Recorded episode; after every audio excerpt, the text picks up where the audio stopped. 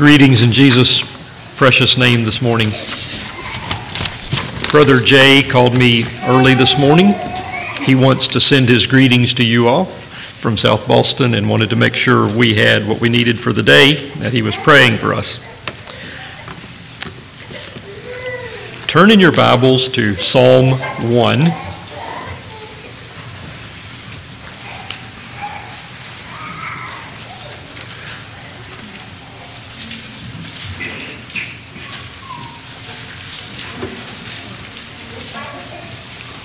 We find the book of Psalms to be comforting, instructional, foundational in many ways.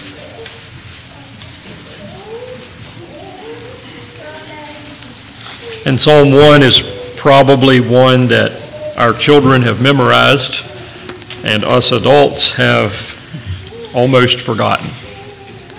But this morning, six verses, um, a rather basic sermon. I have five questions from the psalm, the first psalm for us individually.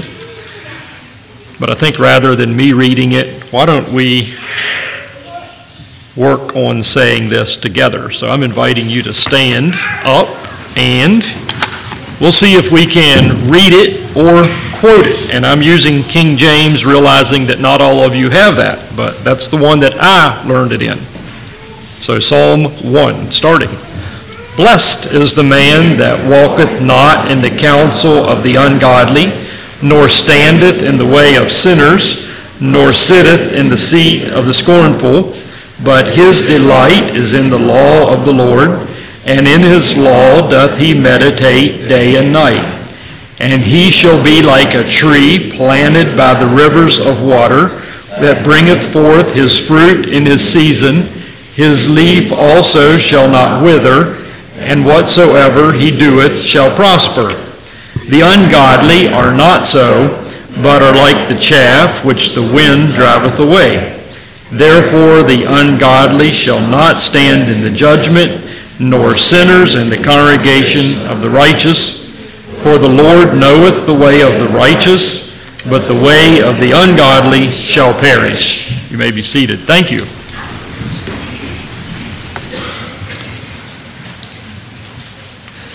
I'll spend more time on the first three verses than probably the last three, but let's think about this psalm together. Now, Brother Kevin Summers uh, used this psalm in conference for a devotional and stirred up my thinking a little bit. And Brother Louis Strite, I have a little note here from him speaking on this psalm many years ago. But here's question one from the first verse, and that is who influences me?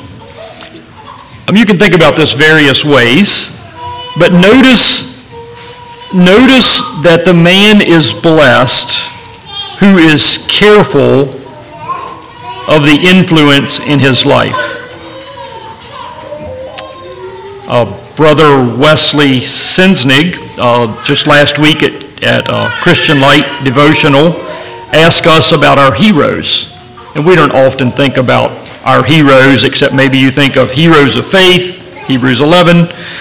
But there are indeed people that we admire and look up to and actually become like more than we realize. Um, if you have read The Great Stone Face, you will recognize the concept. And even Brother Davy Showalter, when he teaches young people in driver's ed, tells them to be careful what you focus on because you'll drive toward it. If you focus on the white line, you'll be there, and so on. And so what we what we unconsciously or consciously allow in our lives um, has a big difference. Notice, I'm sure you have noticed the progression in these verses? Um, well, there's three progressions of three, but we'll just stick with maybe this basic one walking, standing, sitting. Um, you can observe this that people will be walking And when the conversation deepens, they will stop walking and talk. And then there's the more in depth conversations of come up to my office or let's go and share a meal together, and you sit down and you discuss deeply. Notice too the progression in the, the people that we associate with. There's the ungodly, the sinners, and the scornful, at least in the King James there. So we're, we're just surrounded by ungodly people. You know that. You, you see these people, you interact with them at some level. I think sinners are probably a little stronger than that. Not just ungodly, but, but sinning. And then scornful is easier for me to separate yet from those two. Maybe ungodly and sinners are very similar, but scornful is just like outright mocking. And you can read about that in Proverbs and Ecclesiastes, but just open ridicule, like people that know right and, and just are blatantly blasphemous about it. You've run into those maybe. Um, not that there are so many, but sitting with the scornful is extremely dangerous place to be. I want to spend a little bit of time about this whole first word. I skipped that a bit. Blessed. Well, what does it mean to be blessed? I would say we're very blessed people, and God wishes to bless his people. Um, I think Young's Literal says, Oh, the happiness of that one who does not do these things. We think that maybe these things sound exciting, fun, enticing, but the fact is that to be really happy, to be really blessed, will avoid sinful people. Solomon told his son, If sinners entice you, do not consent. Do not walk in the way with them Keep your foot from the path. He said further in Ecclesiastes about the path to destruction, the loose living lady. He also said in Proverbs, Do not enter the path of the wicked. Do not walk in the way of evil. Avoid it. Do not travel on it. Turn away from it and pass on. And so obviously, we as Christians are instructed to be cautious of our influence. Influencers is how I'm thinking about it this morning. This came up partly because I became aware of influencers. I did not know about them before, but there are actually people who have followings, generally on social media. They are paid by companies to promote products. Um, you probably know more about this than I do. It's a new concept to me. But influential people, um, yeah, influencing, influencing the masses that this is good, or this is right, or this is appropriate, or this is the best, and so on. I'm circling back now to this whole concept of um, heroes. I think that we all have heroes, if we're honest. And if you want to know about heroes, you can um, listen to who people talk about. Um, I notice this especially with teens. Um, it might be somebody who does a podcast, good, bad, or indifferent. It might be a famous hunter or car driver, or uh, it seems pretty seldom that it would be Dirk Willems or Menno Simons or John Risser, but there are people we look up to. And who we admire, we become like. And I think that's what this whole verse is talking about, that our heart is set toward God or not, and who we associate with in that makes a large difference where we come out. Who influences me? Well, check your heart and find out who you admire, who you emulate, who you follow. Paul said it was safe to follow him as much as he followed the Lord. Okay, verse 2. This is um, very related. So, in contrast to verse 1, blessed is the man who does not do this, this, and this, but his delight is in the law of the Lord, and in his law doth he meditate day and night. So, question number two is what do I delight in?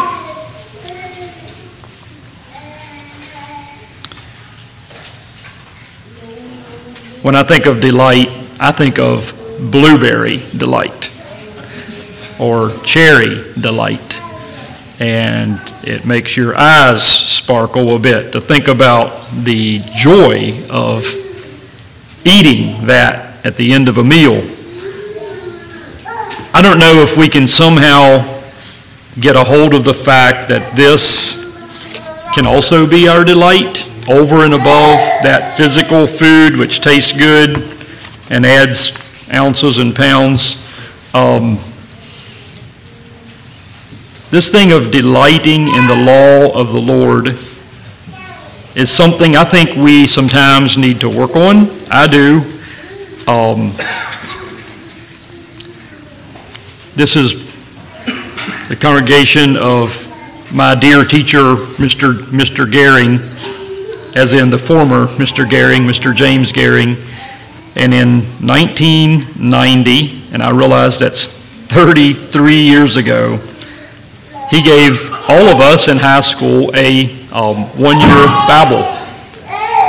And I have used that from then till now, but not without fail, but regularly. And that Bible has been a huge blessing to me. Um, I have not always delighted in it as I should have, but I have found it important daily food. And it's showing its wear, but I treasure it because inside the front cover there he wrote a personal note to me. And um, I'm hesitant to get it rebound because I'm afraid that part might be lost. And so it's still there at home, and his challenge to me was to delight in the law of the Lord. Speaking of meditation, meditation is what we think about. And you probably know that your mind goes far and wide, even in a sermon. And you're off on bunny trails and back to the Word and so on. But have you thought about the fact that we, when we read the Word, it's important to meditate on it, to be there. Someone said, wherever you are, be there, or be all there. And so when we're reading the Word, pulling our thoughts into that, understanding it, thinking about it, applying it, seems deeper than just a casual reading if our delight is in the law of the Lord.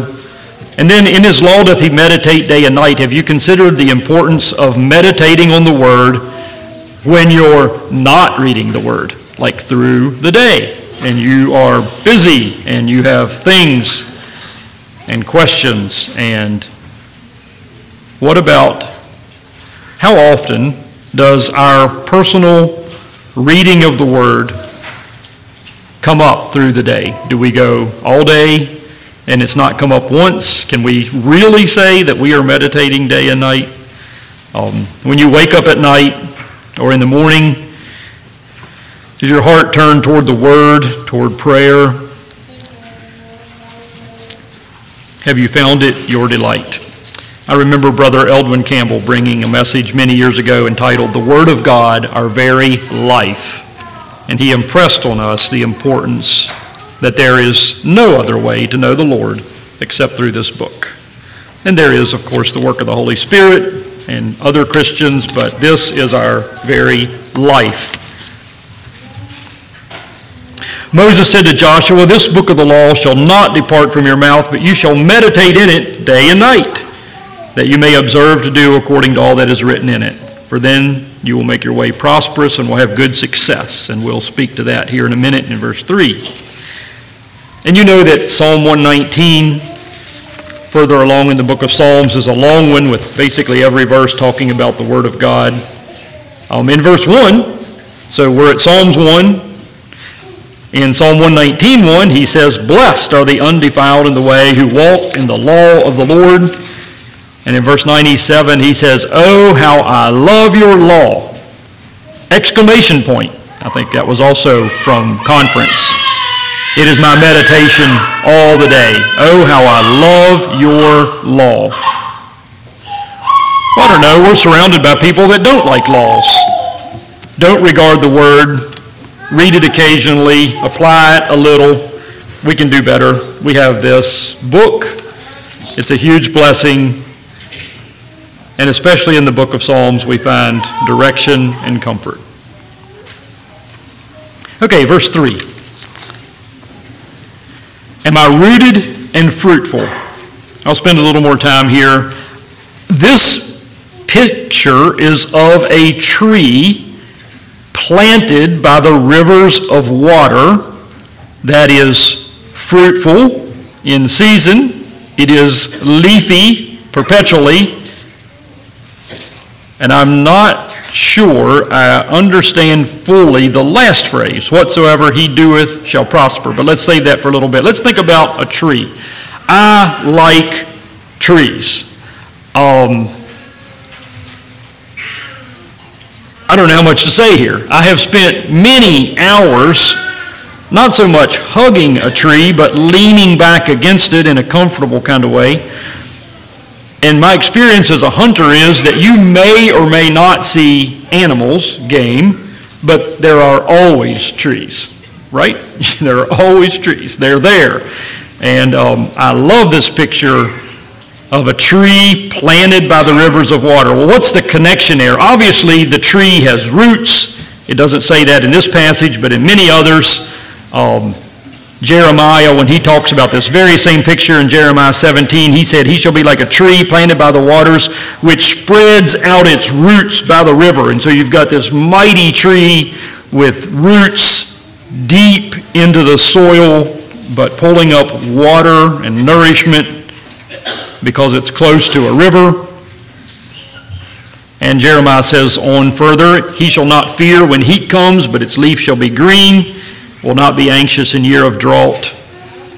Another picture you might think of is the vine. John records Jesus speaking, Abide in me, and I in you, as the branch cannot bear fruit of itself unless it abides in the vine. Neither can you unless you abide in me. I am the vine, you are the branches. He who abides in me and I in him bears much fruit, for without me you can do nothing. And so there again you have the same picture of a branch, which its nourishment, its sustenance is coming from Jesus. And verse 3 is building on verse 2 that the Word, I think, is the water which helps us produce fruit. Um, it seems to be a, definitely a continuation there of the thought. And he shall be like a tree. In other words, this person is avoiding bad company, rooted deeply in the Word, and God and Jesus and is therefore fruitful and uh, pleasant. I, there's just much to learn from trees. Um, we sing that song sometimes, a strong young tree. And um, I'm thinking about the fact have you ever considered mathematically or from an engineering standpoint how that in the summertime when you get a um, thunderstorm and there's a big maple tree standing in your front yard or back or side, and it might be 60 feet tall. That's not a stretch, is it? 40, 50 feet wide, fully leafed, and you get a 50 mile an hour thunderstorm with water and wind. Do you realize what kind of tension and compression and extension loads are on that trunk, especially right at the base where it roots out into the ground. Um, it is, um, the leverage is amazing.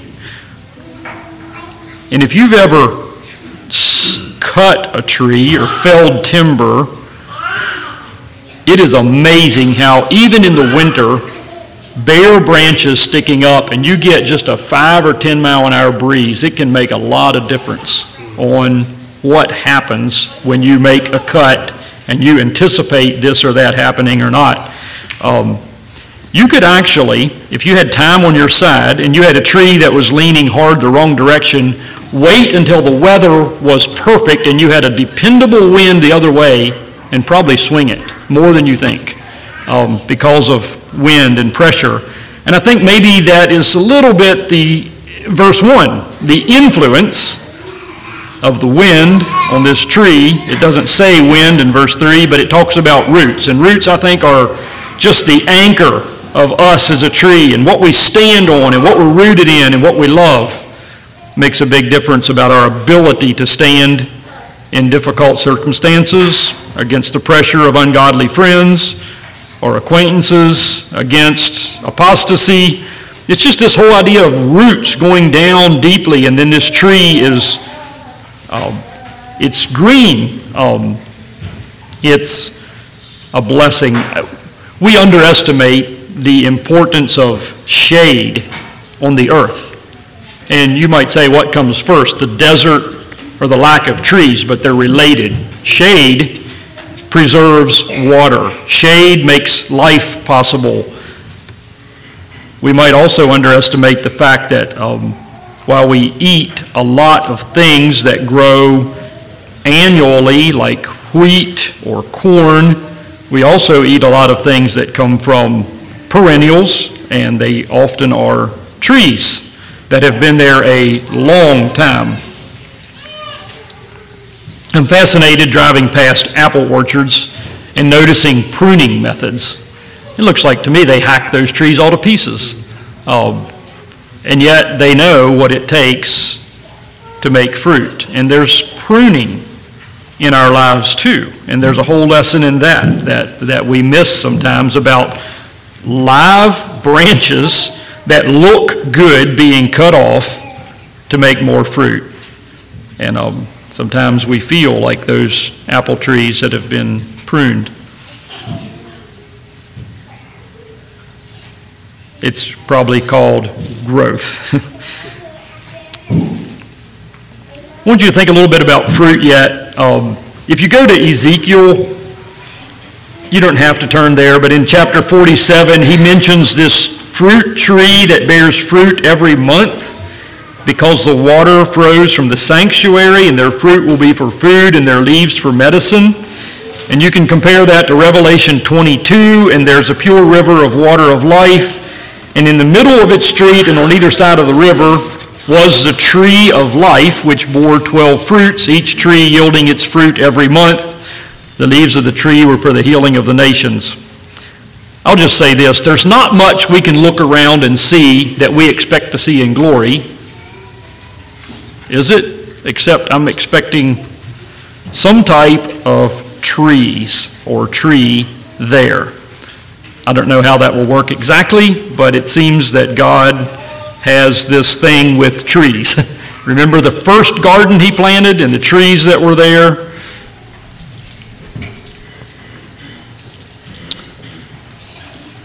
I'm going to branch a little further afield and think about wood. Um, I'll start with this. In Hebrews 11:4, we have this verse, "By faith Abel offered to God a more excellent sacrifice than Cain, through which he obtained witness that he was righteous, God testifying of his gifts, and through it he, being dead, still speaks."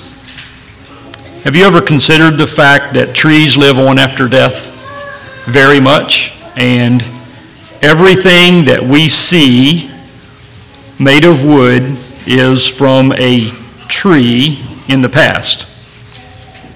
Let me illustrate it this way. He being dead yet speaks. We are like that. Our lives are like that.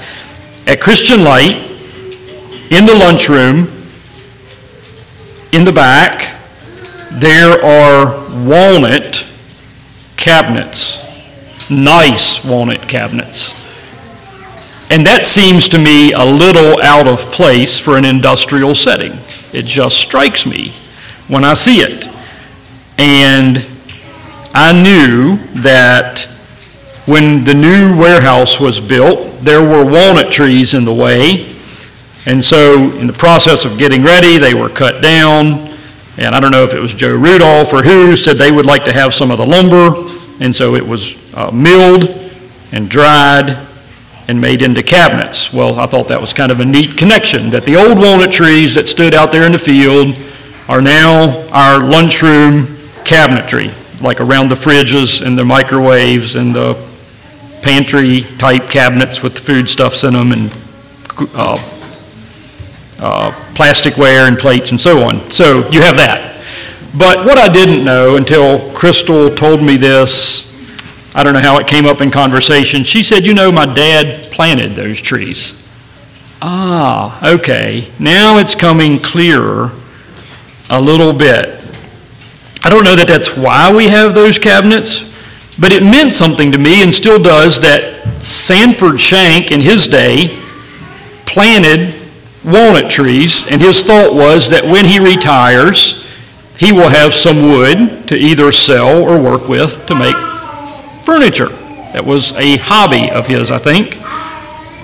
And I guess we all know that he didn't live long enough to retire, but I'm saying that there's a connection between what Sanford Shank did many, many years ago in many ways and the fact that we have walnut cabinets at Christian Light today. You can come look at them if you want to. He being dead still speaks.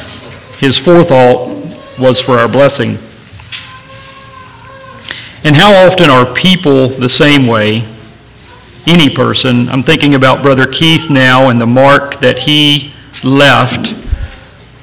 Probably the wood of his life that is left is writing and children and grandchildren and his influence in our churches. Um, he still speaks, similar to a tree in the wood that is left after its death.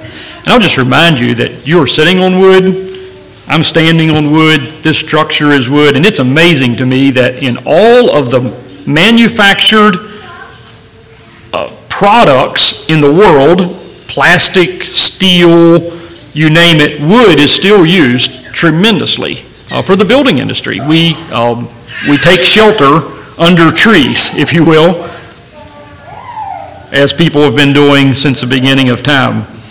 And if you want just a little mother, a little more to stimulate your thinking, think about Jesus and his life on earth and the fact that that manger was probably wood. I guess it could have been something else. A cradle is usually wooden, a manger, wood. The fact that he was a carpenter, and I don't know if he built houses, set trusses, made furniture, laid stone, um, but his think about the fact that he retired often to the Mount of Olives. It was tree, there were trees there.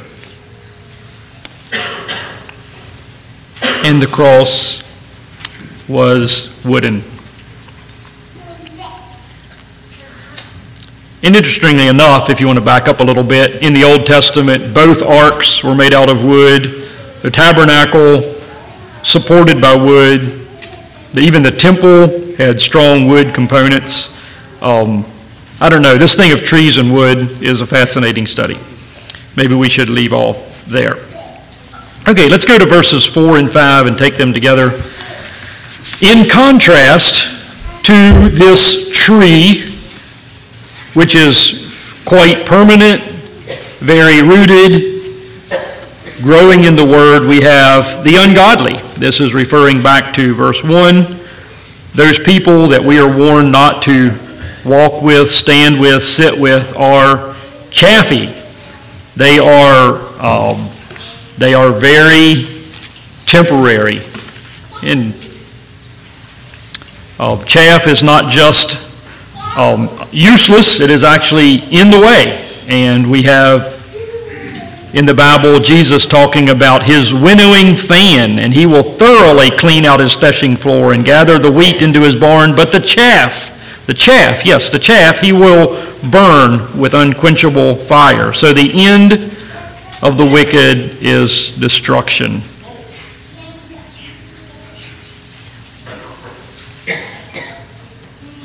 The ungodly are unstable, unsettled, unrooted,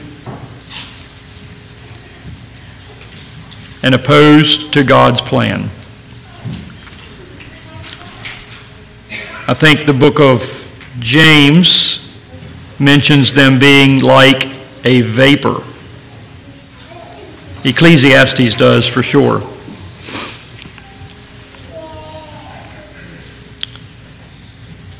The question with this one is Will I stand?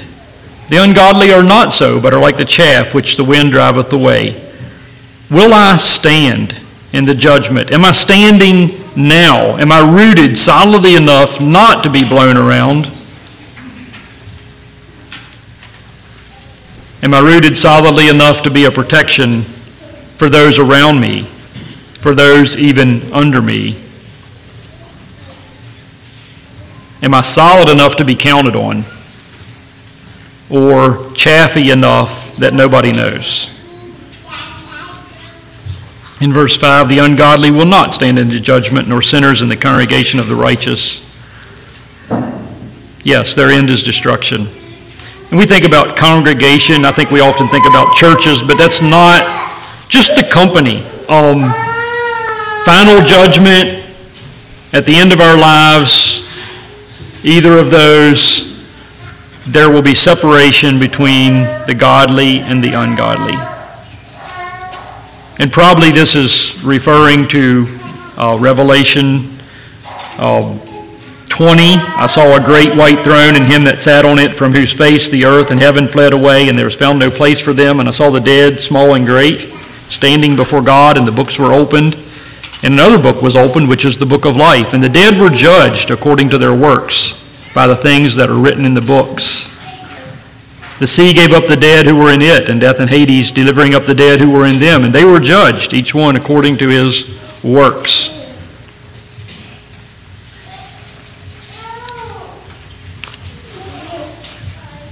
While now the righteous and the ungodly might be growing together and even hard to distinguish at some times, there will be a clear separation coming. Will I stand in that judgment? Am I faithful presently? I'd like to move to verse 6. I found this verse a great comfort. The question here is Does the Lord know me? For the Lord knoweth the way of the righteous, but the way of the ungodly shall perish. So we're back to talking about ways. Remember, the first verse talked about a path. The Lord knoweth the way of the righteous.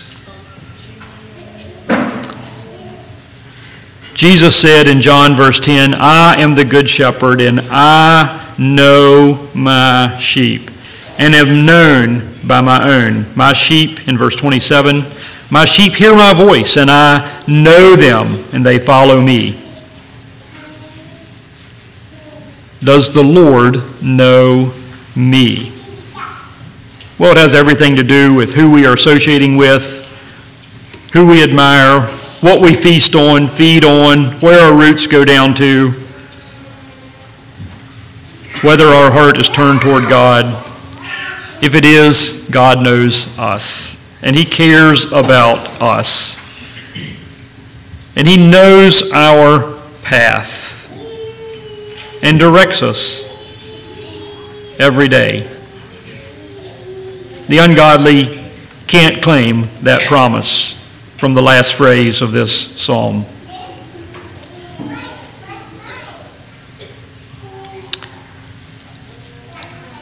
To summarize a few things I've said, let's think about paths and trees a bit.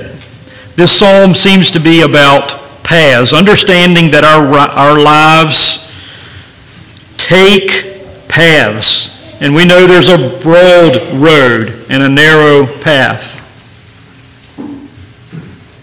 and we endeavor to stay on the straight and narrow. And we know that our lives have forks and T's and turns, unexpected things. Just um, Brother Keith's passing was an unexpected turn for us, and it will require more decisions and more delegation of responsibilities. But so our lives individually have these things that we don't anticipate, but we know who walks with us. We know that some paths lead upward and some down. And we know, because we're human, that down is easy and up is hard. You might call to mind Pilgrim's Progress and think about Pilgrim and his path and all of his experiences with different traveling companions, different towns, different influences. And um, if you want a fair commentary on chapter, on Psalm 1, verse 1, um, and 2, and 3, you can read Pilgrim's Progress, or maybe at least read the abridged version. And you might also call to mind the poem Two Roads Diverged in a Yellow Wood, and think about the fact that every decision we make tends us one way or another in our lives. And where we end up has to do with multitudes of small decisions that directs our final destiny. I would also like to think a bit more about trees here in closing. Trees need water and light. So do people. Trees can be strong and beautiful. Trees have seasons. I just think of children as, as little seedlings uh, coming up in the forest or the field, and they're tender. They need protection. They need the grass pulled back. They need water in dry years. Uh, I think of young people as like, I call them pole stands. Um, you know, the trees that are maybe this big around and tall, and they're rooted, but they're not full strength. They're susceptible. They're getting their feet under them. They have, um, they have some history and a lot ahead of them but they are maturing and they're growing. You can think of a mature tree, and maybe you're picturing a faithful, dear, older brother or sister who has weathered the um, storms and difficulties. Um, maybe they've incurred some damages, and you can still see that, but they're, they're faithful I'm thinking about that every year trees have seasons, and you have spring, summer, fall, winter. And I'm remembering that trees live on after their death, providing service, blessing, and fruit if their lives were to God's glory. God bless you all.